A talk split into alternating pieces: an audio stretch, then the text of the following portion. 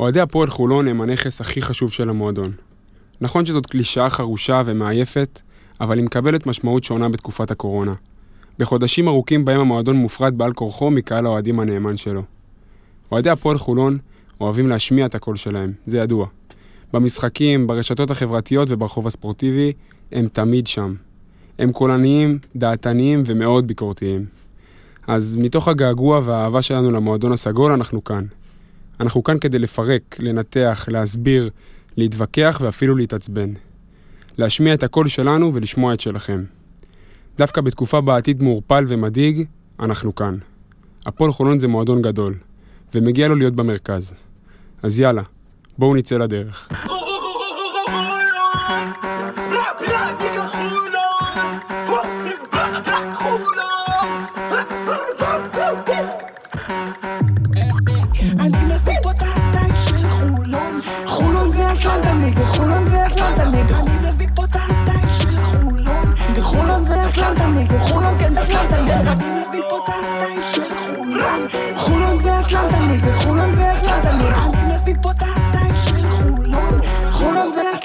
כן אטלנטה נגד אז, ברוכים הבאים לפרק הראשון של פודקאסט הכל סגול, כאן באולפני המקלט בחולון, פודקאסט האוהדים של הפועל חולון.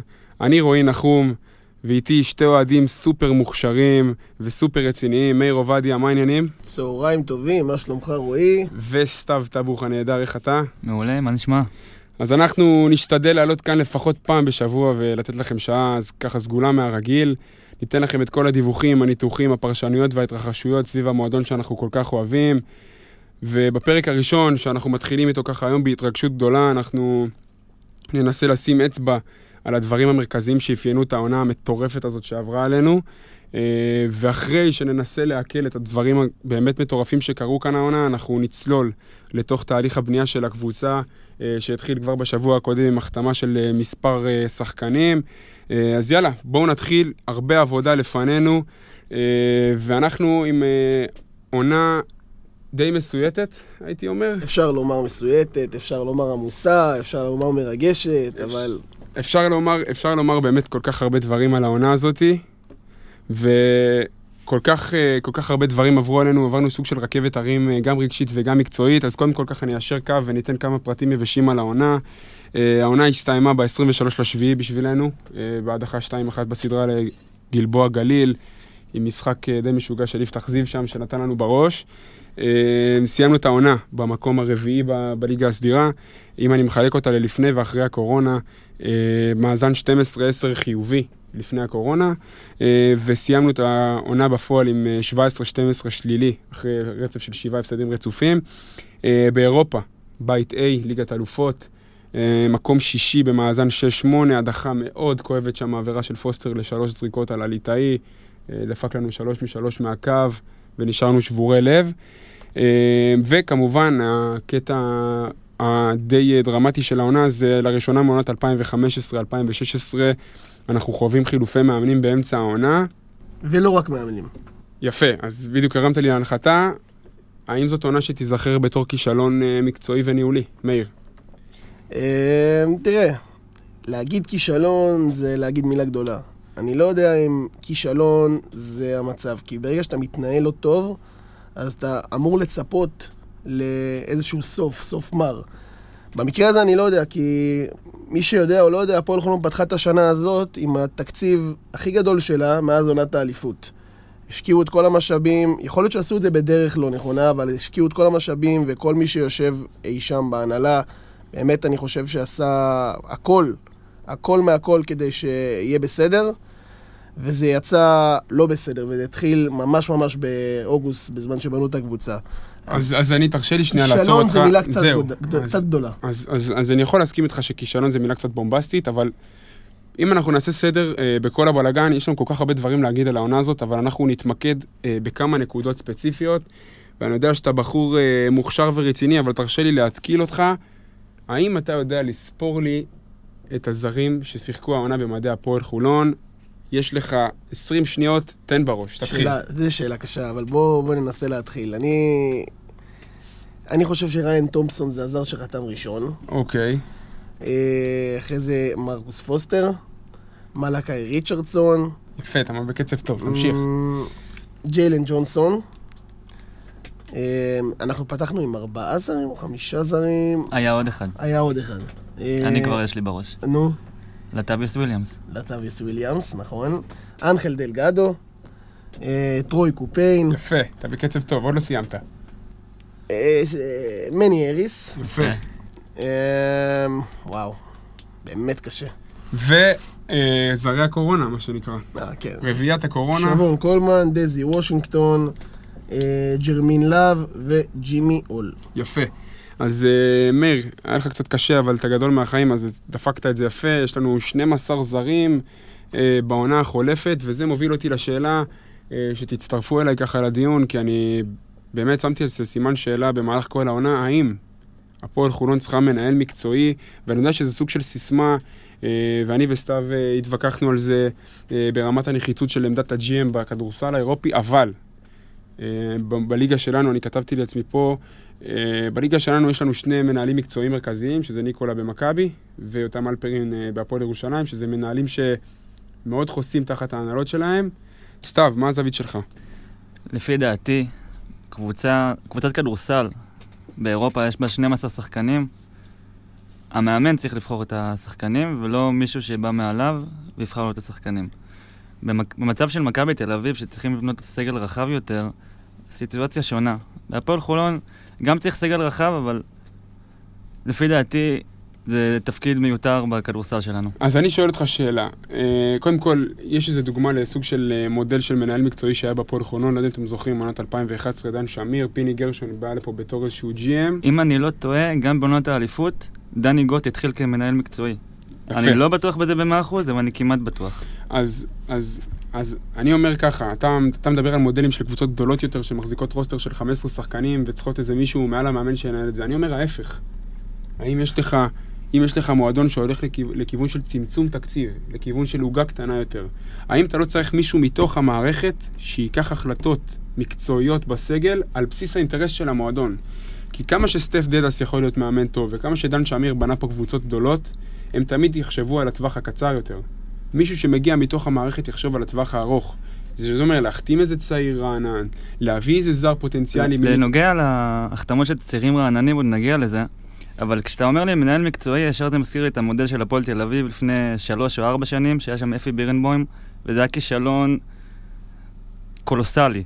באמת, אני הוא אנסה- באמצע העונה עבר לארצות הברית בגלל אה, מות אמו, היה לו תירוצים, אבל היה שם כישלון כאילו ש... אני אנסה לא לחדד, אני אנסה לחדד שנים. שסתיו אומר.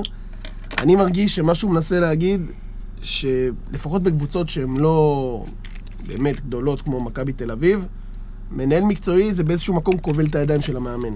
גם במכבי תל אביב זה לא קונצנזוס שזה עבודה ראויה מה שהוא עושה שם ניקולה וויצ'יץ'. טוב, אז uh, החלטנו, הסכמנו שלא להסכים בקטע הזה, אבל uh, עוד נקודה שרצינו עליה לשים uh, את הדגש העונה, וסתיו uh, ככה האיר את עיניי, זה הכישלון באירופה. שלוש שנים אנחנו לא מצליחים לעבור שלב בתים, uh, ואיפה אנחנו עומדים בנושא הזה? טוב, אני ערכתי קצת... אה, הכנתי נתונים, הבאתי מהבית, באתי מוכן. אני מחליט לדבר על השלוש שנים האחרונות תחילה. קודם כל ב-2017-2018 זו הייתה העונה הראשונה שלנו באירופה, אחרי הרבה שנים. התחלנו אותה לא טוב, וגם המשכנו אותה לא טוב. המדע שלנו היה 3-11, מקום שביעי בבית, ועוד היו את, את, את התירוצים של אה, חסרי ניסיון. זה היה בעונה של גלן רייס, לא? של גלן רייס ודן שמיר כמובן, העונה של הזכייה בגביע. באירופה, שום דבר לא התחבר. אמנם בליגה היינו במקום, תזכירו לי איזה מקום סיימנו? אה, תקופה ארוכה במקום הראשון. היינו תקופה ארוכה במקום ראשון, אבל באירופה זה פשוט לא התחבר. עונה לאחר מכן? היו את התירוצים, אבל בואו בוא נתקדם לעונת 2018-2019. היינו כבר הרבה יותר טובים. סיימנו עם מדען 7-7, מקום חמישי בבית, ממש גירדנו עלייה, הפסדנו במחזור האחרון ל... ננטר. לננטר, נכון לננטר מאוד, בבית, בבית. אחרי שבחוץ קליף ווייט נתן להם הצגה מטורפת עם סלים מדהימים. העונה הזאת הייתה עם קליף ווייט ואחרי קליף ווייט באירופה. אה, ואחרי הפציעה שלו, הקבוצה ירדה ברמה. ומה היה העונה? העונה, אנחנו, אני רוצה יותר להתמקד על העונה הנוכחית. אני מחלק אותה לחלק עם דרוקר ועם דדס. זה שני סגנוני משחק אה, שונים לגמרי. בתקופה עם דרוקר היו שבעה משחקים באירופה. ניצחנו שלושה משחקים, שזה בעצם 43 אחוזי הצלחה, וכללנו קרוב ל-90 נקודות למשחק. אבל ספגנו גם 90 נקודות למשחק, שזה המון. המון. עם דדס המאזן השתנה קצת וירדנו לפחות מ-80 נקודות ממוצע ספיגה, אבל עדיין לא הצלחנו לעלות בעקבות ההפסד הכואב במחזור האחרון. לליאת קבליס. לילית קרבליס, נכון מאוד. אה, ועם ה- דדס היה 60 אחוז הצלחה. ככה ש... אמנם לא עלינו שלב, אבל היכולת הייתה לא כל כך רעה, אבל שוב, כישלון. העונה היינו צריכים לעלות ולא היו תירוצים. יפה. בעונה הבאה זה לא יהיה קל יותר. אז מצטרפות קבוצות חדשות, יש דרושה הרמת לי- פקה. בדיוק הרמת לי. ברסה. בדיוק- בדיוק הרמת לי להנחתה. אה, שלוש שנים לא עשינו את זה, וזה באמת היה קשה, עד שססרי עשתה לנו את העבודה במחזור האחרון וניצחה בחוץ, גם את זה לא ידענו לקחת. מה קורה בעונה הבאה, זה הולך להיות באמת יותר קשה. נכון. אה, המפעל הזה מתחזק. הפערים בין אה, ליגת האלופות ל... ל Eurocup מצטמצמים, כמעט כאילו כבר לא קיימים. דרושפאקה שהיא קבוצת אה, צמרת בטורקיה, כבר אה, עברה ל-BCL, שזה ליגת האלופות, כנ"ל גם טופ- טופאש בורסה מטורקיה. ריטה סבילנה מועדון קצת יותר, כאילו, מועדון גדול, אבל בשנים האחרונות הוא פחות טוב, גם עבר לליגת האלופות. וגלת אסריי, שהשנה בונה מושבה של ישראלים עם אלכס המילטון וזאק הנקיץ, כאילו זרים ישראלים, גם תהיה בליגת האלופות שנה הבאה. אז אה, אפשר, לה, אפשר לה, להגיד את, ה, את עצם העובדה שלא ענינו שלוש שנים אה, כסוג של כישלון, למרות שעוד פעם, לא, התמ, לא התמודדנו אף פעם בבתים קלים. הבית הכי קל זה היה בנוער של דן שמיר, וגם ממנו לא הצלחנו לעלות. זה מתחבר לי לדברים אה, ששלמה אייזיק, הבעלים, אה, כבר אפשר להגיד הבעלים הקודם של המועדון, אמר אה, בריאיון שהוא נתן לעמרי מנהיים בחדשות הספורט ביום שני. ככה עשו לו ראיון אה, סיום קדנציה, והוא אמר שם דברים אה, מאוד מעניינים. זה מחבר אותי גם לעניין של ליגת האלופות, וגם לעניין של ההחלטה שלו להעמיד סגל, אה, איך להגיד את זה, חלש בצורה, בצורה קיצונית בליגת הקורונה. אה, רציתי להביא לכם כמה דברים מעניינים שהוא אמר. אה, למשל, אה, קודם כל הוא הביע את האכזבה שלו מאי הפלה לשלוש שנים באירופה, זה דבר שישב לו על הלב, הוא אמר את זה לא אחת. אה, הוא מד- הוא מדבר שם ואומר שבשתי העונות האחרונות לא נהניתי, אפילו סבלתי. ולמשל, שאל אותו עמרי מנהיים לגבי אפשרות שהוא יחזור למועדון. ופה הוא בחר להגיד שהוא לא יחזור, שמישהו אחר יגיע. הכוונה היא סגירת דלת הרמטית. ואני רוצה לשאול אותך, מאיר, איך אתה מסכם את הקדנציה שלו בקצרה, והאם אתה חושב שההחלטה שלו לעלות בסגל כזה חלש בליגת הקורונה הגיעה מתוך איזשהו רציונל לעתיד, או מתוך איזושהי החלטה רגעית של לחסוך בכסף? אוקיי, אז אה, קודם כל מכאן נשלח הרבה מאוד אה, ברכות ותודה לשלמה אייזיק. על עשור מטורף. אה, אז לא רק עשור, אנשים כמוהו בכדורסל ובכלל בספורט המקצועני, זה אנשים שרק מחזיקים את כל הענפים. ובאמת, מכאן, באמת, באמת, כל התודה וכל הברכות. הוא באמת, באמת בן אדם טוב, ובן אדם שנתן מעצמו, אבל, בטח של המועדון. אין אבל, אין אבל, תופתע. בדרך כלל איתי יש אבל, אבל היום אין אבל. אה, מה אפשר להגיד? אפשר להגיד באמת שהוא בא ונתן מעצמו, בהתחלה כספונסר, אחרי זה כבעלים. אה, הוא הלך ושדרג את הקבוצה, אני לא חושב שלפני עשר שנים אנחנו היינו מדברים על הפועל חולון במונחים שאנחנו מדברים עליהם היום. לפני עשר שנים הפועל חולון זה היה מאבקי ירידה משנה לשנה, או מאבקי עלייה, סירוגין. והיום הפועל חולון זה מועדון שמשחק באירופה, היום הפועל חולון זה מועדון שהקהל מאוד שאפתן, המועדון מאוד שאפתן, ואני חושב שלשלמה אייסיק יש הרבה מאוד חלק בזה. הדבר... לגבי, לגבי עניין הקורונה, אני רק אה, אשלים. תראה, בן אדם, מי ששם כסף, קשה מאוד להתווכח איתו. אני לא אוהב להתווכח עם אנשים שבאים ונותנים מעצמם, וזה בסופו של דבר הייתה החלטה שלו, לכאן או לכאן. אז אני לא הולך לבקר את שלמה אייזיק על זה שהוא לא השקיע בקבוצה יותר מדי, או שהוא אפילו קצת, קצת זלזל, ואני אומר את זה ממש בזהירות. למרות שסבלנו מכל שנייה. אני לא הולך לבקר אותו, כי בסופו של דבר, עד שאתה לא שם כסף בקבוצה, עד שאתה לא משקיע מעצמך, אני לא חושב שאפשר לבוא בביקורת לאנשים. אה, לפי דעתי, הדבר הכי טוב שקרה בתקופה של שלמה אייזיק, שבקרב התודעה הקולקטיבית, הפועל חולון הפכה למועדון השלישי בגודלו בארץ, ואין לזה עוררין. אם תשאל אפילו אוהד כדורגל, יגיד מי השלוש קבוצות הכי חזקות היום בכדורסל, הוא יגיד מכבי תל אביב, הפועל ירושלים והפועל חולון, וזה לא היה משמעותי, לפניו. זה משמעותי. זה לא היה לפניו. ואני רוצה גם להתייחס לליגת הקורונה.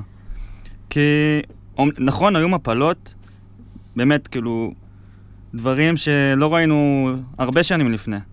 אבל, שימו לב נגד מי היינו. היינו בבית עליון.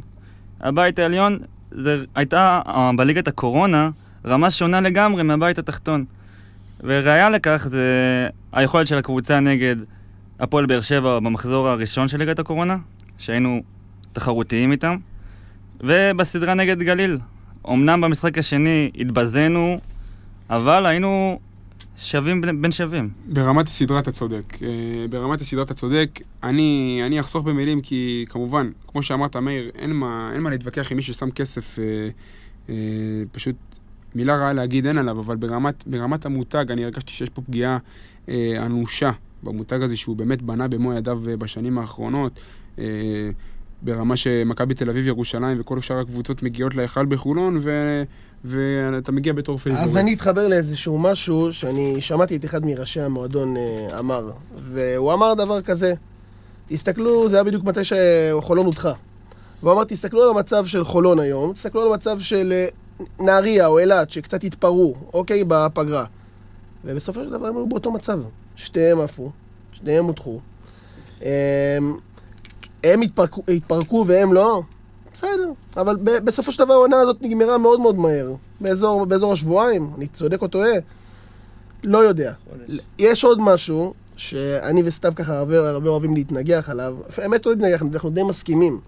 ההפרשים בין הבית התחתון לבית העליון עצומים. ראינו גם ב- במשחק של הפועל באר שבע נגד נס ציונה. כל משחק, וגם ראשון נגד חיפה, כל משחק נגמר ב-20 הפרש.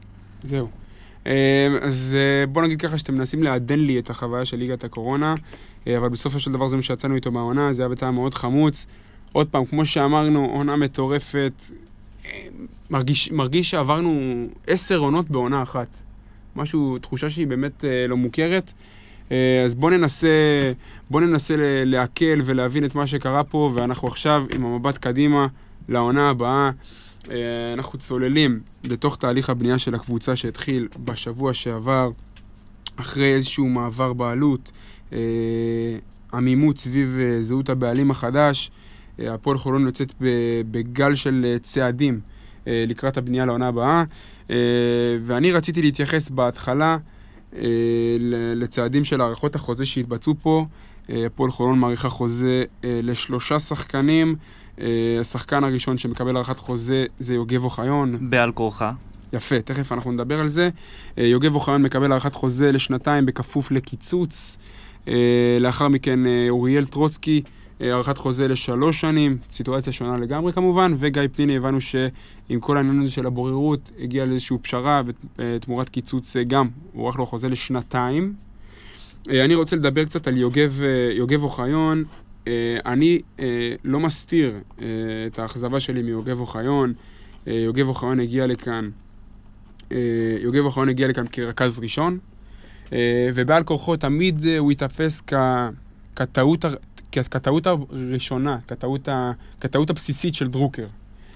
בקיץ 2019 שרון דרוקר עמד בפני החלטה איזה רכז אה, להביא להפועל חולון, היו כמה הפצעות על השולחן, אני יודע שיפתח זיו מאוד רצה, אה, בן שמעון עלה על הפרק, יוגב אוחיון, גם היה בפול אחרי שהוא נפלט מירושלים, אחרי באמת עונה, עונה של צלילה בהפועל ירושלים הייתה לו, ודרוקר בוחר דווקא בו, אני לא מבקר את ההחלטה ברמת, ה, ברמ, ברמת ההחלטה המיידית אז בקיץ, אבל בטווח הארוך אנחנו נוכחנו שזאת החלטה לא טובה.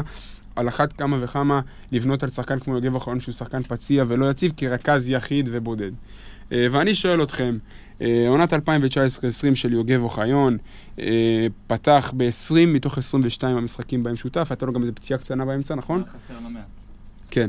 אז פתח ב-20 מתוך 22 משחקים, כלה 5.8 נקודות למשחק, אה, ב-29.2 אחוז מהשלוש, ו-56.7 אחוזים מהעונשין. זאת בתוספת ל-3.3 אסיסטים על שתי עיבודים. אה, אפשר להגיד שזאת סטטיסטיקה לא מחמיאה במיוחד. תראה, אני יכול להגיד לך, לא מחמיאה זה מילה מאוד מעודנת לסטטיסטיקה של יוגב אוחיון מהשנה, אבל אני רגע אחזור להתחלה, למה שאמרת בהתחלה. תראה, לגבי העניין שהוא היה רכז ראשון, אני כולי מסכים איתך.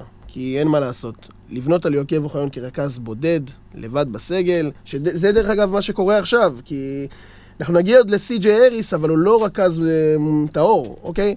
אבל לעניין הזה, אז כן, יש, יש בינינו הסכמה לעניין השחקן עצמו, יוגב אוחיון, אני מרגיש שקצת לוקחים לו את מה שהוא עשה כאן בכדורסל הישראלי במשך אנחנו לא תקופה מדברים על מאוד ההיסטוריה. מאוד ארוכה.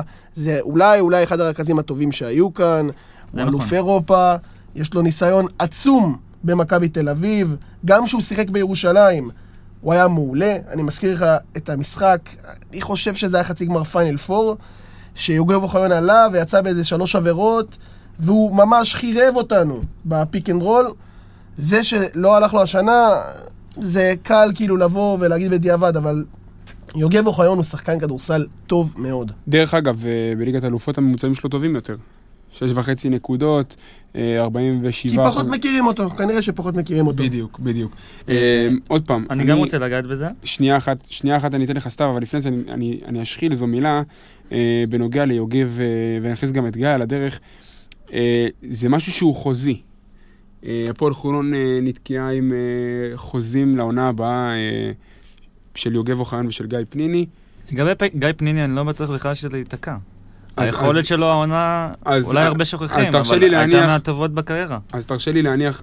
לפני הקורונה. תרשה לי להניח שבמידה ולא היה חוזה לגיא פניני לעונה הבאה, לא הייתה מוגשת לו הצעה חדשה. אבל לא, לא, לא מסיבות לא מקצועיות. לא מן-. הנמנע שהוא היה נשאר גם בלי... אז, אז בנוגע ליוגב אוחיון, בנוגע ליוגב אוחיון, אה, סוג של הכרח, סוג של הכרח חוזי, אה, והמועדון אה, מנסה להוציא פה את המקסימום מהסיטואציה הלא נוחה שהוא נקלע אליה, אה, להאריך את החוזה בעוד עונה, ובטח לה, אה, לה, להכריח את יוגב, אה, אה, לא להכריח, אלא להגיע להסכמה עם יוגב על קיצוץ, אה, קיצוץ בשכר. תראה, רועי, אני אגיד לך משהו. לסתיו, כשיש לו מה להגיד, והוא שומר בבטן, זה תמיד פנינים. אז סתיו, רצית להגיד משהו על יוגב, אתה כבר סקרנת אותי, אני יושב פה כבר ומחכה. אין בעיה. אנחנו דיברנו על הנתונים היבשים שלו, שאותי אישית לא הפתיעו. אם מסתכלים על כל הארבע, חמש שנים האחרונות, הממוצעים נורא דומים. אבל אני רוצה לדבר על משהו שלא רואים בסטטיסטיקה. הגנה.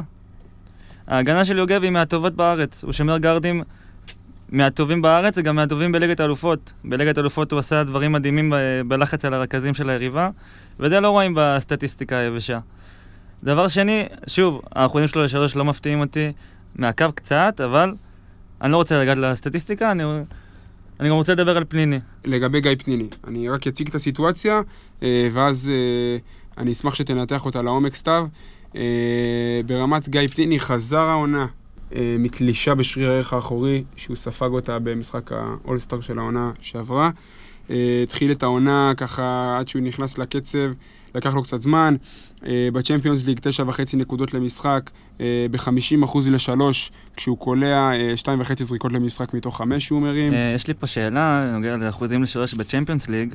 מישהו יודע מי השני שני קלעים הכי טובים באחוזים בליגת האלופות? אני, בוא נראה אותך. אני אנחש, אוקיי? זה לא שאני יודע את זה מלפני, אבל נראה לי שגיא פניני ומלאקי ריצ'רדסון. לא ידעתי לפני. מלכה ריצ'רדסון ראשון ופניני שני. כמובן, זה כמות משחקים מעטה של שניהם, אז זה לא כל כך מדד, אבל זה הנתונים בשטח. גיא פניני אה, שיחק אה, העונה, כמובן, עמדות 3-4, וניסה הרבה פעמים ל- להכריח אה, להיות אה, סוג של מנהל משחק, לקחת את המשחק עליו, לחלק אסיסטים, להפעיל את החברים. אה, בליג, בליגת אלופות אה, היה משמעותי אה, במידה מסוימת, בליגה המשמעות שלו כמובן אה, תפסה נפח גדול יותר, 8 נקודות, אה, 76% מהעונשין, 40% משלוש, הרים 100 זריקות. 40, ב- רגע, 40 אחוז לשלוש זה כשאתה מחבר את הקורונה? שאתה עם מחבר את הקורונה. הקורונה, כן. אבל. זה משחק אחד של אה. הקורונה, רק נגד באר שבע. האחוזים של העונה לשלוש כמו בעונה שעברה, וזה השני הכי טוב שלו בקריירה. אז כולנו מסכימים, כולנו מסכימים ש, שגיא פניני מבחינה מקצועית ראוי, ראוי להמשיך. אה, בקטע המשפטי אני, אני אשמח אה, שהעניינים ייפתרו במהרה, כי זה באמת משהו טכני אה, מבחינת ביטוח, זה דברים שצריכים להיפתר. אז, אז, אז אני טוען שה... סליחה, אני חייב לחזור על קודם, זה לא רק משחק אחד, זה כל ה... גם הבית כל התקופה. העליון. כן. אז בסדר גמור. אז uh, ברמת, ה, ברמת ההמשכיות, גיא פניני ויוגב אחרון, למרות שרצינו אולי לראות איזו מגמה של הצהרה ושינוי, נשארים איתנו לעונה הבאה, ורציתי לדבר במילה, קצרה, ממש, על ההשערה של אוריאל טרוצקי. אה, טרוצקי הגיע לנו ממכבי רעננה. אה, אה, סנטר 201, אה, לא אתלט גדול אה, ברמת הגוף, יש לו טיפה עובי ו size, אבל מבחינת אורך אין לו.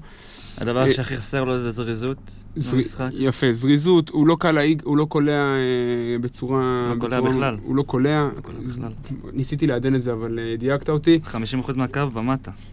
ראיתי בליגת הקורונה שניסו לעשות בו שימוש בתפקיד של סנטר מתגלגל ב short roll, כמו שעושים אצל אותלו האנטר במכבי תל אביב, להתגלגל ל short roll ולהוציא החוצה.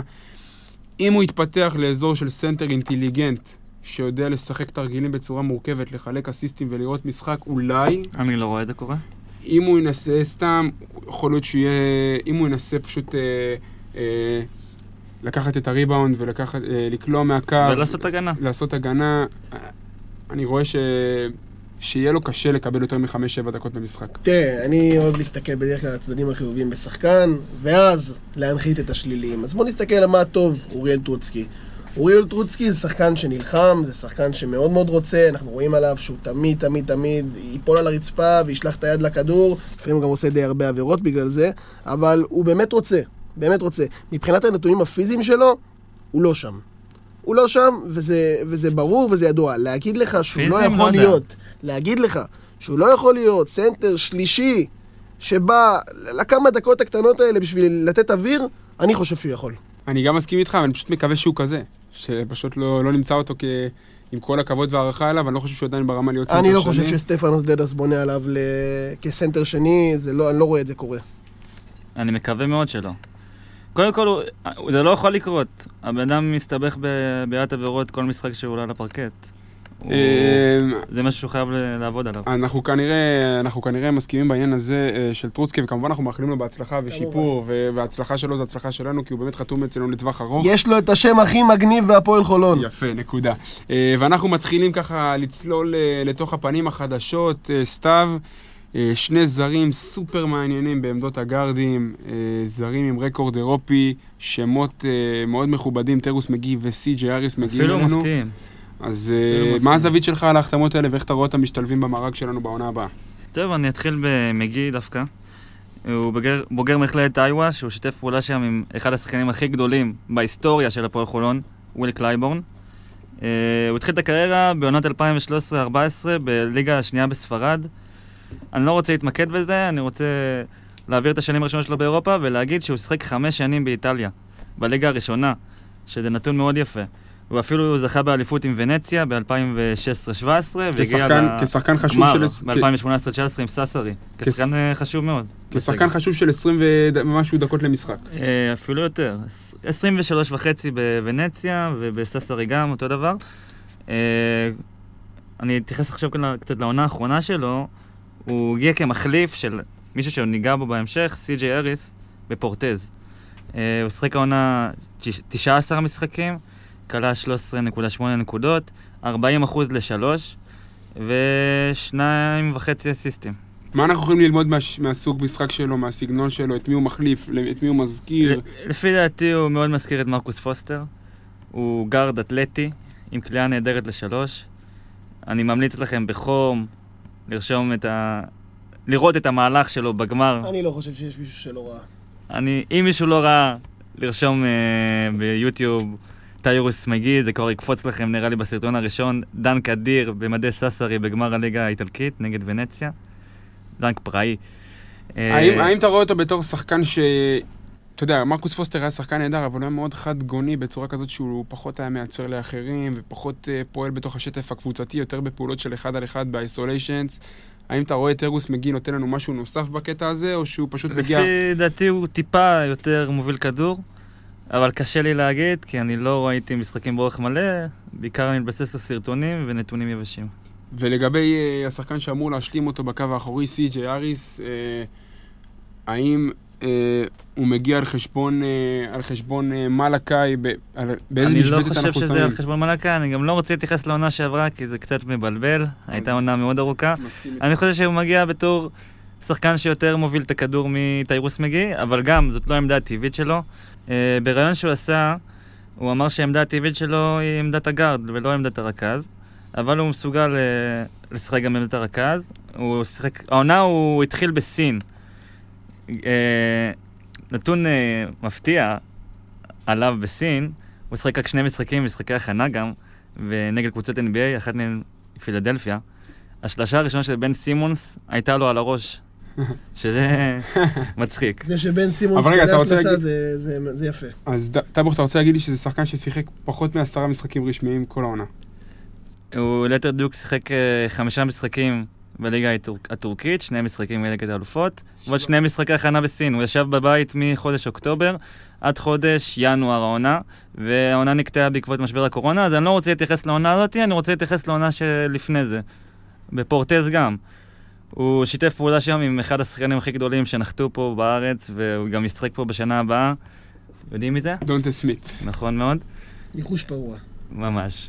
אה, אותה העונה הכי טובה שלו בקריירה, לפי דעתי. אה, הוא העמיד שם ממוצעים מרשימים של אה, 16 נקודות, 16 וחצי אפילו, שלושה וחצי אסיסטים.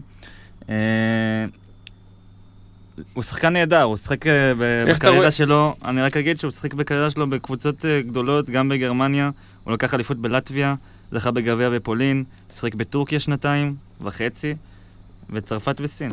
אנחנו רואים שמבחינת הקו האחורי, אה, ו-44.7% לשלוש. אה, מבחינת הקו האחורי, אה, אנחנו רואים שיש לנו סוג של על מה לבנות, כמובן עם השלמה ישראלית שאנחנו תכף נדבר עליה. מה קורה בעמדות הפורוורד, מאיר, אנחנו רואים את אה, קריס ג'ונסון מיודענו מהפועל ירושלים, אה, מגיע ללבוש סגול, והחתמה שאני באופן אישי לא יכולתי לצפות אותה, זו החתמה של ווילי וורקמן. איך אנחנו רואים את זה משתלב במארג החולוני? אז תראה, אז קודם כל, לפני שאנחנו מדברים על שחקנים, בואו נדבר על רוח. משהו שהיה חסר לחולון הרבה, ואני חושב שהרבה מאוד אנשים הסכימו, הסכימו איתי, זה בעיקר האוויר- בליגת הקורונה. האווירה של המלחמה, האווירה של האש בעיניים, האווירה של ליפול על הפרקט, זה משהו שתמיד היה מייחד את חולון. אני עוד היום זוכר את הסרטון הזה של אפי בירנבום, באנו עד חולון. איפה זה? זה לא היה השנה, זה גם לא היה השנה שעברה, וזה משהו שקצת אה, הלך ונשכח. אז בשביל זה, הגיע הזמן לדבר על שתי שחקנים שכן אמורים להחזיר קצת את, ה, את הדבר הזה. אז בואו נתחיל לדבר על, ה, על ג'ונסון, שהוא טיפה יותר מאותר מבין השתיים, טיפה הרבה יותר. אז לא כולם יודעים, אבל קריס ג'ונסון שיחק 147 משחקים ב-NBA. ב... לא? שיחק ביוטה, שיחק בממפיס ובבוסטון. אה, הוא בוגר מכללת דייטון, אנחנו זוכרים אותו בעיקר מירושלים, אבל העונה הזאת היא קצת... הוא היה פצוע הרבה הוא מאוד. היה פצוע, והוא גם לא שיחק הרבה, כי הוא לא היה חלק אה, משמעותי הוא הגיע למעשה. כמחליף של אה, קינזי, אם אני לא טועה. נכון מאוד. ובעצם העונה הראשונה שלו באירופה הייתה העונה הכי טובה שלו. הוא יצא לגרבלין הצרפתית, הוא כלה שם אה, 15.5 נקודות למשחק, חמישה ריבאונדים, שני אסיסטים, הוא לא איזה שחקן שמוסר יותר מדי, אבל הוא כן שחקן שבאמת עוזר לקו הקדמי. 3&D קלאסי. נכון, ושם בעצם הוא נתן את העונה הכי טובה שלו באירופה. אחרי זה הוא עשה את ירושלים, עשה מה שעשה פה, אנחנו כבר זוכרים ולא נזכיר את זה שוב, ואז אנחנו נדבר... בירושלים הוא קלע פחות טוב הוא לשלוש. קלע קצת פחות, הוא גם שיחק די הרבה פחות. הוא קלע לדעתי באזור ה-30 אחוז, אתה יכול לבדוק. 25 וחצי אחוז. אה. ואיך, הוא מגיע לי עכשיו? באיזה כושר הוא מגיע לי? אז בוא נדבר על השנה שעברה. בוא נדבר על השנה שעברה. אה, בעונה האחרונה הוא שיחק בבורג'ה הצרפתית. אה, הוא שיחק 26 דקות בממוצע למשחק, שזה... שזה סבבה. קרוב שזה למה ש- נחמד. קרוב למה שהוא ישחק פה. זה קרוב למה שהוא שיחק פה. זה שחקן חמישייה לכל דבר כמובן. אה, הוא כלה 11 וחצי נקודות, ארבעה ריבאונדים ואסיסט. ומה לא רואים פה? ומה לא רואים? את ההגנה. בדיוק. קריס ג'ונסון זה שחקן הגנה שלא היה פה בחולון הרבה זמן. פעם ראשונה אחרי הרבה מאוד שנים שמביאים שחקן לעמדת השמאל פוררד, לא בשביל שידפוק לנו פה דנקים ויביא לנו גביע, כמו אה, שדן- כמו שדן אהב. אלא, אלא שחקן שיבוא והוא יהיה הפועל הבמרכאות שחור על הפרקט, יעשה יכול את ה... לשמור על עמדות 1 עד 4. הוא יכול לשמור כמעט על כל שחקן חוץ מעמדות חמש. בארץ יכול להיות גם 5. בארץ הוא יכול מצבים מסוימים. אצל דדס הוא יכול להיות גם שמונה אם אתה רוצה. אבל אה, בסדר. וזה בעצם קריס ג'ונסון, והוא מגיע אלינו, ואני חושב באמת שזו החתמה מאוד מאוד טובה, בהנחה שהוא נשאר בריא. אין הרבה מה להוסיף, זה שחקן גם עם עבר גדול ב-NBA. לא גדול במונחים אה, של מורשת, שמגיעים אבל... לחולון, כן. נכון, אבל גדול בשבילנו. אה, ו... מי ישלים אותו בעמדות ו- הפורוורד? ואנחנו עוברים להחתמה לדעתי המפתיעה של הקיץ, אה, ווילי וורקמן, שאני לא חושב שיש מישהו שצפה את המעבר הזה שלו מחיפה לחולון. בואו נדבר קצת על ווילי וורקון ונכיר אותו. בקיץ 2016 אה, הוא חתם במכבי חיפה, וזה משהו שאנחנו זוכרים, אבל הוא התחיל הרבה הרבה הרבה לפני הרבה זה. לפני, הוא התחיל בגליל עליון מהליגה הלאומית, עבר לאיזה תקופה קצרה להפועל תל אביב, מכבי אשדוד, היה לו פה כמה גיחות עד שהוא הגיע למכבי חיפה. לקח לו זמן להשתלב. נכון מאוד. מכבי חיפה הוא כבר סוג של, אה, אני חושב ש- סמל, סמל, לגמרי סמל. סמל, הוא היה קפטן. ירד איתם ליגה ו... ירד איתם, חזר איתם, הוא תמיד תמיד היה שחקן טוב, אנחנו זוכרים אותו טוב טוב מהסדרה עם דיברטולומיאו, ואיך שהוא העניש אותנו שם בריבאונד. תראה, ריבאונדר נפלא. בוא נדבר, בוא נדבר על מה הוא יעשה. בוא נדבר על מה הוא יעשה בחולון. מה שהוא יעשה בחולון זה שהוא... מה הוא אמור לעשות? מה הוא אמור לעשות. הוא לא יהיה טי.ג'יי קליין. לא. זה לא טי.ג'יי קליין. הגנה שחקן- וריבאונד. קודם כל טי.ג'יי קליין זה 2.06, תקן אותי אם אני צודק. אה, הוא שחקן אה, יותר נמוך מטי.ג'יי קליין, הוא מטר 98, אבל... אה, אבל נראה אותו הרבה מאוד משחק נכון. בעמדה של טי.ג'יי קליין. האופי שלו זה אופי של שחקן שמשחק בעמדת הארבע, הוא ריבאונדר נהדר, שחקן הגנה באמת באמת טוב. אה, דרך אגב, השאלה נשאלת אם הוא יכול לשמור גם על עמדה חטי- 4 בליגת האלופות. ממוצע החטיפות של ווילי וורקמן זה כמעט שתי חטיפות למשחק, שזה נתון מדהים לשחקן בעמדה הזאת, בעיקר בגלל שהוא משחק בעמדה מספר 4, ברוב הזמן. אני אני רוצה לדבר על נתון יותר מדאיג. הקליעה וורקמן. בחוץ, אני בדיוק באתי לגעת בזה. אה, כל העונה הוא כלה שמונה שלשות, שמתוכן שש בליגת הקורונה. אה, כן, אז הקטע של הקליעה זה באמת הנושא האחרון שאני אדבר לגבי ווילי, וור, ווילי וורקמן. זה משהו שהוא כן מדאיג, רועי. אני אגיד לך גם עוד משהו. זה לא טי.ג'יי קליין. טי.ג'יי קליין הגיע פה לאזור 40 אחוז. אז אם ווילי וורקמן רוצה להיות שחקן טוב בחולון, והוא צריך להיות שחקן טוב בחולון, הוא חייב לקלוע. בואו אני אדבר על השלוש עונות האחרונות בכלל מבחוץ. 27 אחוז, 26 אחוז ו-19 אחוז. בליגת העל אני מדבר. זה לא מעודד, בהחלט לא מעודד, אבל ווילי וורקמן באמת מעניין לראות אותו איך הוא מתפתח. אני רק רוצה מילה קצרה אה, על השחקן שהיה צריך להגיע ובסוף לא מגיע, די.ג'יי ווייט או פאש בורסה, פאוור פורוורד 206, כליאה מבחוץ, אה, סטף אימן אותו בטורקיה ומאוד מחזיק ממנו. אנחנו מתבשרים על ידי ברק חקלאי מוויינט, אה, שהוא בסוף לא יגיע כי הקבוצה לא תשחרר אותו, אה, וזה מוביל אותנו לנושא הבא. אה, של מה חסר לנו, אה, מה חסר לנו אה, כדי להשלים באמת את הסגל. אה, בכתבה של ברק, אה, אנחנו, ברק אה, חקלאי מחזיר אותנו לשמות אה, שהיו פה בעונה שעברה, אה, ג'ו, אה, אלכסנדר, ריץ' האוול לעמדות 4-5, אה, אפילו השם של יונתן מורולה. אה, ואני רוצה רגע, לפני שצוללים לעמדות הפנים, אה, להקדיש מילה אה, לשחרורים בקו האחורי, שתי שחרורים משמעותיים בקו האחורי. קפטן המועדון כמובן, שלומי הרוש, אה, תשע שנים בהפועל חולון. אה, מחליטים אה, לנצל איזשהו טריק אה, חוזי ולנצל את אופציית היציאה בחוזה שלו ולהיפרד ממנו אחרי תשע שנים. מילה אישית שלי, ואנחנו באמת, מפאת הכבוד וההערכה שיש לנו, אנחנו לא, לא נרחיב במילים, כי זה באמת ראוי להיות קצר וקולע. זה שחקן שתרם המון, וזה זכות בליגה שאין בה סמלים, שאתה תהיה חלק ממועדון שמעריך שחקן כזה, שמשחק באמת המון שנים אה, ומתקבע כסמל. מבחינה מקצועית אני לא מסתיר את זה שבשנים האחרונות אני לא חושב ששלומי ארוש אה, הוא שחקן אה, שיכול לתרום גם במסגרת של ליגת אלופות וגם במסגרת של הליגה. מדי פעם הוא דופק הבלחה של משחק של איזה 25 נקודות, 7 מ-8 מ-3 כזה בהיכל, אבל זה לא משהו קונסיסטנטי לאורך זמן, זה לא שחקן שאתה יכול לבדות עליו כשוטינגרד אפילו מחליף, שייתן לך תפוקה קבועה. לצערי, ואני אומר את זה בצער, הרציונל המקצועי תופס נפח הרבה יותר גדול זה לא רק מקצועי, זה גם חוזי. אז, אז בדיוק, אז הרציונל המקצועי שמקבל אה, נפח יותר גדול על הקטע החוזי, שהוא מחזיק באמת משכורת אה, אה, משמעותית במועדון, בתקופה של צמצומים זה מקבל יותר משמעות, והמועדון הולך לכיוון של פרידה, אה, ואנחנו כמובן מודים לשלומי על השנים הארוכות שלו אבל בסגול. אני רוצה לציין שכרגע בשוק הישראלי שאנחנו עוד ניגע בו, אין תחליפים ראויים יותר. יפה, מדי. תכף אנחנו ניגע בשוק הישראלי, אני רוצה, אה, וזאת, ב- השחרור של שלומי מקבל אה, משמעות הרבה יותר גדולה על רקע החוסר בשוק הישראלי. רוצה לדבר גם על השחרור אה, השני בקו האחורי, שחרור שאני באופן אישי לא הבנתי את הרציונל שלו, אלא אם כן אנחנו אה, לא יודעים את כל הפרטים. רועי אובר עובר להפועל לא רק אילת, אתה, לא רק אתה לא מבין. יש הרבה דברים כנראה מאחורי הקלעים, אנחנו לא יודעים, אבל אי אפשר לדעת. ברמת, ברמת הבסיס, אה, רועי... בוא, אני רוצה באמת לשאול אתכם שאלה קצרה, ורק תענו על זה באמת בתשובה, התשובה הכי פשוטה שיש. רועי אובר של הקורונה ורועי אובר של הקדנציות הקודמות. אותו שחקן או לא אותו שחקן? ממש לא, ואני יכול להגיד אה, בשתי, בשתי מילים למה. גוני יזרעאלי. העונה האחרונה הוא שיחק בגליל עליון עם גוני יזרעאלי, והוא למד ממנו הרבה מאוד. אז, אה. אז ברמת אה, עונת אה, 19-20, רועי הובר מתחיל אותה כ powerhouse בליגה הלאומית. מלך אה, הסלים של הליגה הלאומית. 35 דקות, משהו כזה למשחק, אם אני לא נכון? טועה. אה, 35 דקות אה, פלוס מינוס למשחק, רכז ראשון בגליל עליון, לוקח כדורים אחרונים, מנהל לא בדיוק משחק. רכז ראשון, הוא אה, שיחק עם גוני ביחד, אבל הוא... הוא יכול להיות רכז, הוא יכול להיות רכז שני, הוא- יוגב אוחיון. אני חושב שיותר גארד בכל יום מאשר. רכז, בליגה שלנו פחות. אבל ברמת העיקרון נתן עונה מאוד מאוד מאוד אה, מאוד אפקטיבית בליגה הלאומית. הגיע לליגת הקורונה באמת בסיטואציה מאוד לא נוחה של סגל מאוד חלש.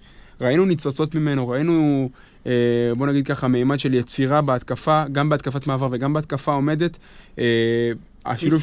הש, השילוב שלו עם ג'י מאול היה מאוד מעניין. אה, למד לשחק pick and roll, הוא יכל להיות אחד מחליף אני בכיף הייתי רוצה לראות את השנה הבאה. אה, בית הלחמי אה, גנב אותו להפועל אילת. אני מאמין שבהפועל אילת הוא יגיע בתור אה, רכז ישראלי ראשון, אחרי השחרור של בן צבי ובן שימול שלא נשאר. הוא יהיה רכז ראשון שם, וזאת הזדמנות בשבילו להוביל קבוצה בליגת העל. אני חושב שאולי מבחינת רועי הובר עצמו זה הצעד הנכון יותר בשבילו. חד משמעית, חד משמעית בשביל רועי, אני מאוד שמח שהוא מצד עשה את שני, ההחלטה הזאת. הוא היה יכול לשחק באירופה שנה הבאה, בשני מפעלים. כן, אבל אני חושב שקודם כל הוא שיחק כבר באירופה, בעונה של חולון, שעם נכון, העונשין אבל הזה זה שהוא לא- קלע. זאת לא אותה סיטואציה. זאת לא, זו לא אותה סיטואציה, אבל בשביל רועי אובר עצמו, אני חושב שהוא שחקן צעיר ויכול לתת איזו עונה טובה באילת, בליגת העל, שאחרי זה לא יהיה את המקטרגים שיגידו זה היה בלאומית, זה כן היה בלאומית, זה לא. לא, עכשיו הוא משחק באילת, הוא רכז מוביל, הוא שחקן מוביל באילת, ואם הוא יהיה טוב שם, הדרך שלו לחולון או לכל קבוצה אחרת מה, מהקבוצות היותר גדולות בליגה, סלולה. אה, אז זה לגבי השחרורים בקו האחורי, אה, שתי שחרורים שהמועדון החליט לבצע. אה, ועכשיו אנחנו שואלים את השאלה, מה חסר? מה אנחנו צריכים להשלים את הפאזל? וזה מחזיר אותנו לעניין של ג'ו אלכסנדר וריץ' אוול. איפה אתה רואה, מאיר, את המקום שלהם, איך הם יכולים להשתלב, אם בכלל? אנחנו שמענו שג'ו אלכסנדר במגעים גם עם הפועל תל אביב. לא שומעים על איזושהי התרחשות בכיוון שלו, מכיוון הפועל חולון. איך אתה רואה אותו משתלב, אם בכלל? אז בוא, בוא נפרק קצת את השאלה ונהיה יותר ממוקדים. אתה שואל אותי בעצם את מי אני יותר אוהב, את אבו את אימא? או, אז, אז אני מעדיף, אז אני מעדיף, אז אני מעדיף במקום, ל, במקום העדפה של אחד מבין השתיים, האם אתה חושב שכמדיניות אנחנו צריכים גבוה מתאזרח ישראלי בעמדות הפנים, או פשוט להביא שני סנטרים זרים ולהשקיע את ה... אני לא, אני לא מסתכל בעצם, כמו, כמו סתיו, אני לא, לא מסתכל על, הדבר הזה שאמרת, אבל אני כן יכול להגיד לך שלפי מה שאני מבין ומה אני, שאני שומע, סטפן דדס, סטפנוס דדס, סליחה, מחפש שחקן שיכול לשחק גם בפנים וגם בחוץ, ושהוא יהיה גבוה, ושיהיה לו קצת שרירים. ואני חושב שג'ו אלכסנדר עונה על, ה, על, fit. ה, עונה על האופציה. אני גם רוצה להוסיף איזה משהו על ג'ו אלכסנדר, שלא הרבה אנשים יודעים, אבל לפני, פיני, לפני כמה שנים פיני גרשון התראיין באיזשהו מקום, ושאלו, ושאלו אותו איזושהי שאלה, והוא זרק משהו על ג'ו אלכסנדר, שזה משהו די הזוי לשמוע. הוא אמר שאפילו למשחק של שלוש על שלוש, ג'ו אלכסנדר זה השחקן כדורסל הכי טוב שהיה בישראל. עכשיו, אני לא אמרתי את זה, פיני גרשון אמר את זה, אבל... רק לחדד, באחד על אחד, שתיים על שתיים, שלוש על שלוש. ברגע שמגיעים לחמש על חמש, היכולת זהו. פחות טובה. אז, אז, הוא חיד, אז הוא חידד אותי. עכשיו, אני חושב שגם בחמש על חמש הוא שחקן של הפועל חולון יכול להועיל מלא. מלא. אני, אני, אם, עוד פעם, אני חוזר לשאלה של האמא ואבא, אני הייתי לוקח את ג'ו אלכסנדר. אני רוצה לדבר רגע על האוול. אה, משהו שצריך לגעת פה. האוול, יש בו, יש לו הבדלי רמות תאומיים, בין אם הוא פותח בחמישייה או אם הוא פותח בספסל. זה... הוא, ח- אם הוא מגיע, הוא חייב להיות שחקן חמישייה. מהספסל הוא לא מביא את התפוקה שרוצים ממנו. הוא... גם ראינו את העונה, היו לו עימותים עם דדס. אם אתה רוצה את האוול, רק כשחקן מוביל. אתה לא יכול להביא אותו כשחקן משלים. הוא גם לא מתאים לפילוסופיה של דדס שמחפש את הסנטרים שקולעים מבחוץ. אז אני לא... אני- אני לא, בט... לא בטוח שזה בהכרח מה שדדס מחפש. אני חושב שהוא... כל, אני א' כל דדס, דדס לא אוהב סנטרים, נקודה. זה בשבילו, בשבילו מותרות, זה לא סוד שהחיבור של דדס עם האוול לא היה מוצלח. ולכן זה מפתיע אותי שהשם שלו הולך חזרה בש... בהקשר של חולון. אז עוד פעם, אנחנו מבינים שיש חוסר משמעותי בקו הקדמי של לפחות שני זרים וישראלי, או זר וישראלי שיאיישו את עמדות 4-5. יש לנו גם חוסר בקטע הישראלי בעמדות 1-2, אז תרשו לי לשחק איתכם קצת משחק, אני אזרוק לכם שמות אה, ככה פנויים בשוק הישראלי, אני אתן איזה סריה של שמות, כל אחד ייתן איזה שם אחד שהוא חושב שרלוונטי אה, שיגיע. אז בואו נראה ככה, אה, רביב לימונד, לא ידוע אם ימשיך בעירוני נס ציונה. ממשיך. ימשיך? ממשיך, סופי ימשיך? ראית? ממשיך. ירד מהפול, אז רביב לימונד... הייתי מביא אותו, אבל. למרות הגיל המבוגר, בהתאם למצב של השוק הישראלי, הייתי מביא אותו לחולון. זיו בן צבי, סימן שאלה, הפועל אילת כנראה לא ימשיך. איגור קולשוב, חשבנו שהוא מתאים בהקשר של חולון, אנחנו מבינים שהכיוון שלו זה בעיקר חו"ל, רוסיה, אה, הוא פחות, פחות אה, רוצה להישאר בליגה הישראלית. אבי בן שימול, כמובן דיברנו כבר על ריץ', אוול ואלכסנדר. ליאור אליהו, סימן שאלה, אני לא חושב שהוא מתאים, אבל הוא פנוי. אה, סטו דגלס לעמדה 2. אה, חואקין שוחמן, ספק מה מעמדו בהפועל תל אביב אחרי ההבאה של בר תימור. אה, נמרוד לוי כבר בנס ציונה, ונמרוד טישמן שכבר אה, במכבי ראשון לציון. אז עוד פעם, השוק מידלדל ברגעים אלה ממש. כל שנייה שעוברת, השחקנים תופסים ומשתבצים למשתב... למשבצות שלהם, ואנחנו נשארים עם חוסרים מאוד משמעותיים בקו האחורי. מה חסר לנו? מי, מי, מי אתם חושבים שאנחנו צריכים להביא? אז אני אקח שתי שמות שדיברת עליהם. אז הראשון זה זיו בן צבי דווקא, וזה אולי השם הכי... אה, לא הכי סקסי ברשימה, אבל אה, בוא נדבר רגע על זיו בן צבי. זיו בן צבי פתח את העונה באילת, כשהוא לא מיועד לשחק יותר מלדעתי עשר דקות למשחק. אולי קצת יותר. אולי טיפה יותר. במהלך העונה, אבי בן שמעון נפצע, אז מי שקיבל את המפתחות זה זיו בן צבי. בוא נשאל אם הוא היה טוב או לא. הוא היה מעולה בליגת הוא היה הקורונה. מצוין. הוא היה מצוין. עכשיו, וגם אני אוסיף, מהרגע שאבי בן שמעון חזר בליגת הקורונה, היכולת שלה צנחה והיא סיימה אותה בכישלון גדול. עכשיו, אני אשאל אותך שאלה, רועי. זיו בן צבי לעמדת הרכז השני בחולון. מה רע? מה רע? אני אגיד לך, אני אגיד לך מה בן רע. צבי אני אני אענה לו, אני אענה לו. שומר מדהים. סתיו, אני אענה לו. אני אגיד לך מה רע. קודם כל הוא לא צעיר, 29 כמעט. ב', לא שיחק עדיין בשתי מסגרות, סימן שאלה לגבי המסגרת האירופית, אתה צריך עומק. אתה צריך שחקנים אבל, בכל אבל עמדה. לפני עשר דקות אתה הסכמת איתי על רועי הובר. הובר הוא לא השחקן הכי מנוסה בעולם. אבל, אבל א' כל רועי הובר יש לו את מה שאין לזיו בן צבי, שזה לשחק באירופה, במשחק נגד תנריף בבית. רועי הובר, רועי הובר שיחק מצוין בעונת אה, 18-19, זה אני זוכר. רועי הובר כבר היה ב-BCL, כבר שיחק, זה בקטע עובדתי. זה אם הוא משחק 30 שניות אפילו. בן צבי זה שחקן שהסתובב תמיד בליגת, בליגות נמוכות, הסיטואציה בקורונה באה לו, באה לו טוב מאוד, שיפר את האחוזים משלוש, שיפר הובלת, אה, הובלת כדור וניהול משחק, במיוחד כשאין לו את אבי בן שימול אה, על הראש, זה מאוד הקל עליו. אני בעד, אני בעד, אני חושב שהוא כן ראוי, במיוחד לליגה ל-15-20 דקות, BCL 10-15 דקות, אין לי בעיה. אבל אנחנו כמובן נשארים, למשל, ולא, ולא הזכרנו את השם הכי גדול, את הפיל שבחדר, שעדיין מתנדנד. השחקן שבתחילת, אה, בתח... בסוף, אה, בסוף העונה, תחילת אה, חלון העברות, היה נדמה שהוא בדרך לריאל מדריד או צסקה מוסקבה, ובסוף הוא נשאר עם גלבוע גליל למכבי חיפה, וזה יפתח זיו. איך אתה מפספס הזדמנות כזאת? תראה, ליפתח זיו, האמת שדיברתי על זה עם סתיו, אני חייב להתוודות. דיברתי על זה עם סתיו לפני מספר ימים, וסתיו אמר לי משהו מעניין. יהיה משעמם. הוא אמר לי, יהיה משעמם. אתה זוכר את העונה של גל מקל ויוגב אוחיון ביחד במכבי תל אביב? אתה רוצה לקחת את זה מכאן? אני לא, לא זוכר אם אמרתי משעמם, אמרתי שזה מצב בעייתי, שיש לך שני גארדים שלא לא יכולים לזרוק מבחוץ. לזרוק, אני לא מדבר על לקלוע. אתה צריך אבל להכין את מבחינת הסגל... spacing זה בעייתי מאוד. וגם, אם מדברים על יפתח זיו, מבחינה חוזית, במצב של הפועל חולון לא נראה לי זה ריאלי. זהו, אז לעניין החוזה, אני לא רוצה להיכנס, כי אנחנו לא אנשים שמתעסקים בסופו של דבר בכספים, אבל לעניין, בוא נדבר קצת מקצועית. אבל ברמת, ברמת, ברמת האיש מקצוע שמגיע מהכדורסל, אתה רואה אותו ראוי לחוזה של יותר מ-140-150 אלף דולר? תראה, קודם כל, יפתח זיו בן כמה? 25. 25, 25-26. זה שחקן שיכול לרוץ איתך 3-4 שנים? נכון. אני חושב שהיום כרכז ישראלי, היום הוא רכז הישראלי הכי טוב. אני חושב שהוא הרכז הישראלי הכי טוב בליגה. זה- זו דעתי. עם כל. האחוזים הבאמת מעליבים שלו מהשלוש, הוא באמת, מה שיש לו, הסט יכולות שיש לו, אין לאף רכז ישראלי, ואני אומר אף. רכז ישראלי עם סימן קריאה בסוף. אין. עם קליעה או יורוליג. עם קליעה, הוא יכול, הוא יכול לעשות. אחלה של קריירה במכבי תל אביב.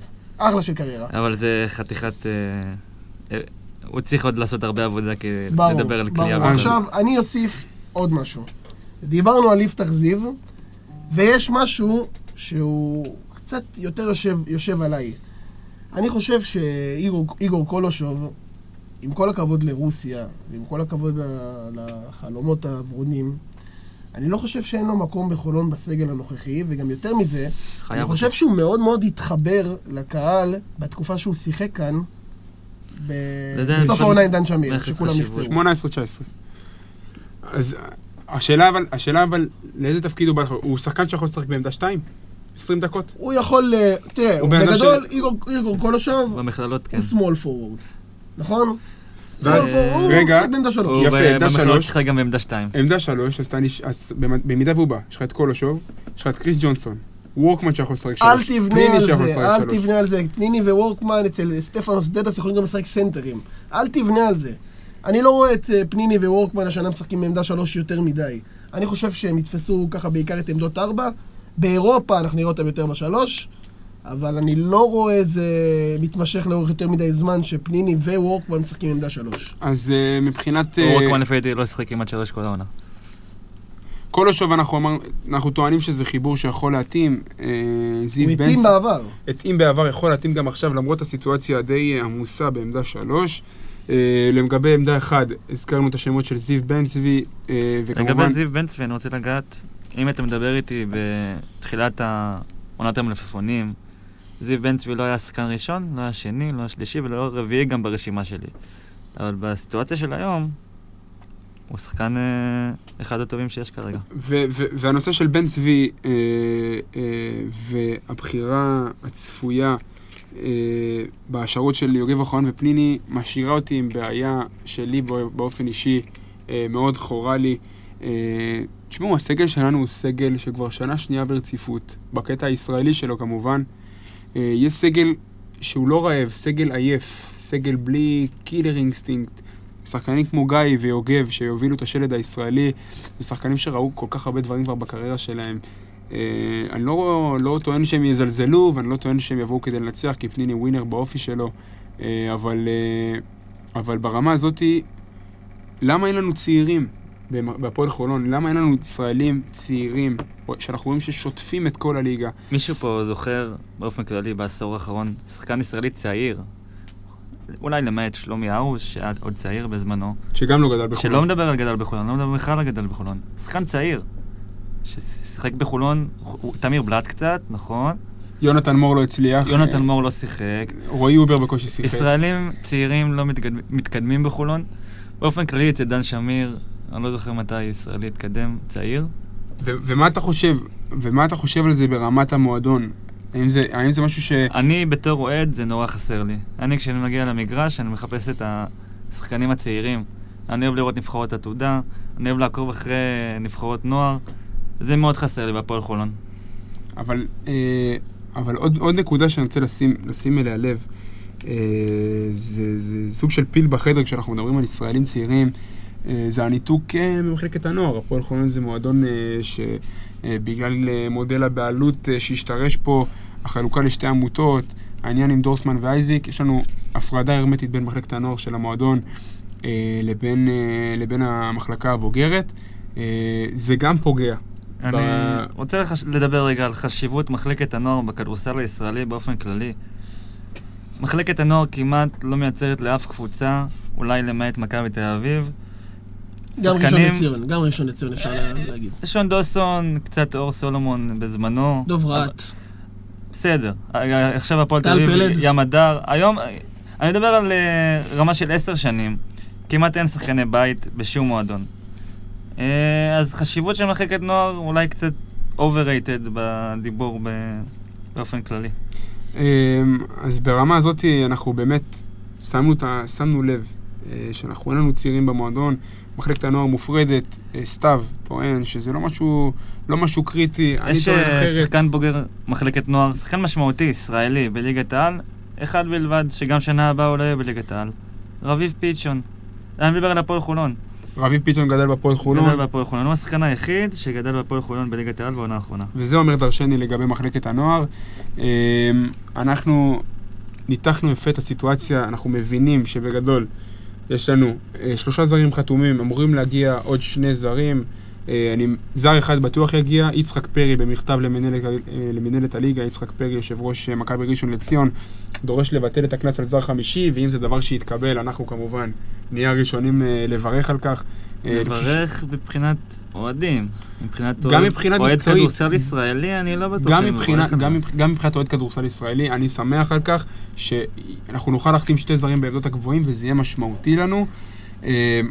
אז אנחנו מבינים שיש לנו עדיין חוסרים של לפחות שני שחקנים בסגל הישראלי, שני שחקנים בכירים ועוד יש שני עוד זרים. דרך ארוכה עד בניית הסגל, אני לא יודע מה יעשו עם הסגל הישראלי, באמת אז, אני לא יודע. אז, אז שבוע שעבר קיבלנו סוף שבוע מהחלומות עם החתמה אחת אחרי שנייה, ועכשיו שבוע שלם אנחנו רואים שיש איזושהי תקיעה בתהליך, ואנחנו לא רואים החתמות חדשות. אז כן, אז אה, תראה, זה באמת אה, עניין של... אה, אני מעדיף שזה יהיה ככה מאשר שזה יהיה בפזיז, כי רק אתמול נפלה אופציה של שחקן, דיברנו על אה, ווייט, נכון? כן. אז רק אתמול נפלה אופציה של שחקן, אני בטוח שיש עוד כמה שמות על המדף, אבל בוא, יש עוד זמן, אפשר לעשות את זה בקצב איטי ולמצוא את השחקן המתאים. אז ברמת הזמן, הזמן דוחק, הקיץ אה, תופס תאוצה והשוק הישראלי, שאר הליגה, אה, השוק הישראלי עובד שעות נוספות, אנחנו רואים מעברים די משמעותיים בתוך הליגה של ישראלים בכירים.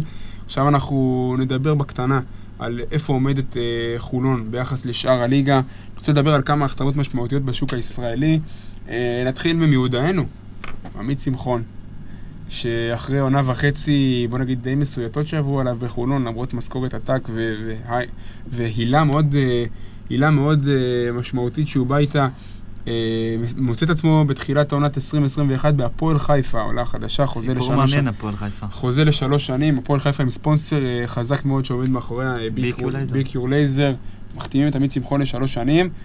שחקן גדול לקבוצות קטנות, תראה, עמית שמחון מצא את עצמו בחולון בסיטואציה מאוד מאוד מוזרה.